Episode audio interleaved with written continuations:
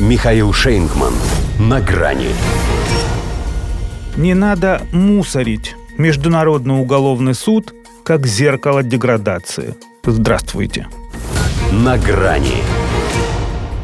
Преследовать за спасение детей Донбасса – это, конечно, смело, отчаянно и как-то уж совсем откровенно. Хотя, наверное, в иные времена они бы и Шиндлера со всем его списком ради высшей имперской справедливости в топку отправили. Ведут-то свою родословную от Святой Инквизиции. Правда, решение о бордере на арест Владимира Путина и уполномоченной по правам ребенка Марии Львовой-Беловой выносили пресловутой тройкой.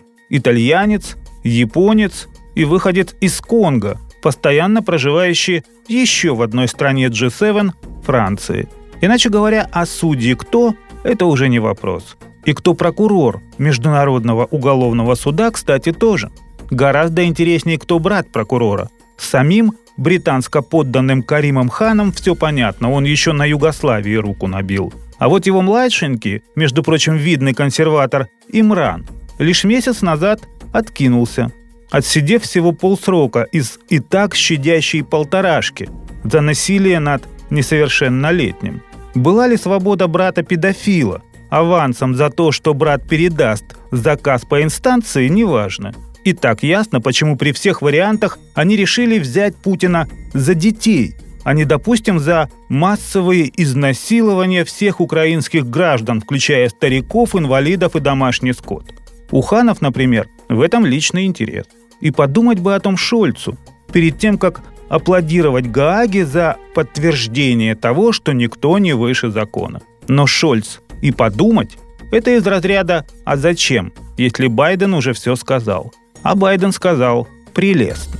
Хотя мало того, что США, как и Россия с Индией и Китаем, не признают эту контору, так предыдущий их президент еще и санкции против нее вводил, чтобы не совала нос в американские дела в Афганистане.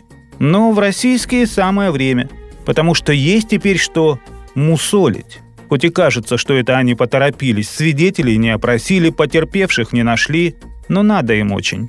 А то слишком много у Путина сочувствующих. Едва ли не самый опасный из них сейчас в Москве. К его визиту, видимо, и торопились. Си, правда, тоже знает, чьим зеркалом Гаага является и чья именно деградация в нем отражается.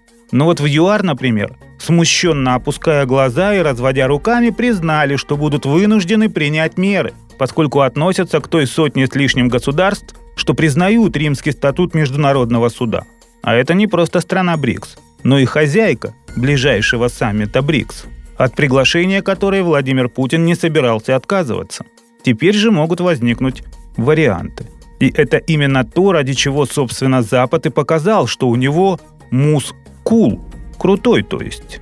Хотя если к аббревиатуре добавить «ор», ради которого это дело у них возбудилось, то получится истинная суть всей их провокации. Если ей и найдется место в истории, то только на ее свалке. Впрочем, похоже, все они там будут. Этим контрольным залпом по международному праву они фактически сжигают мосты. Бестолочи.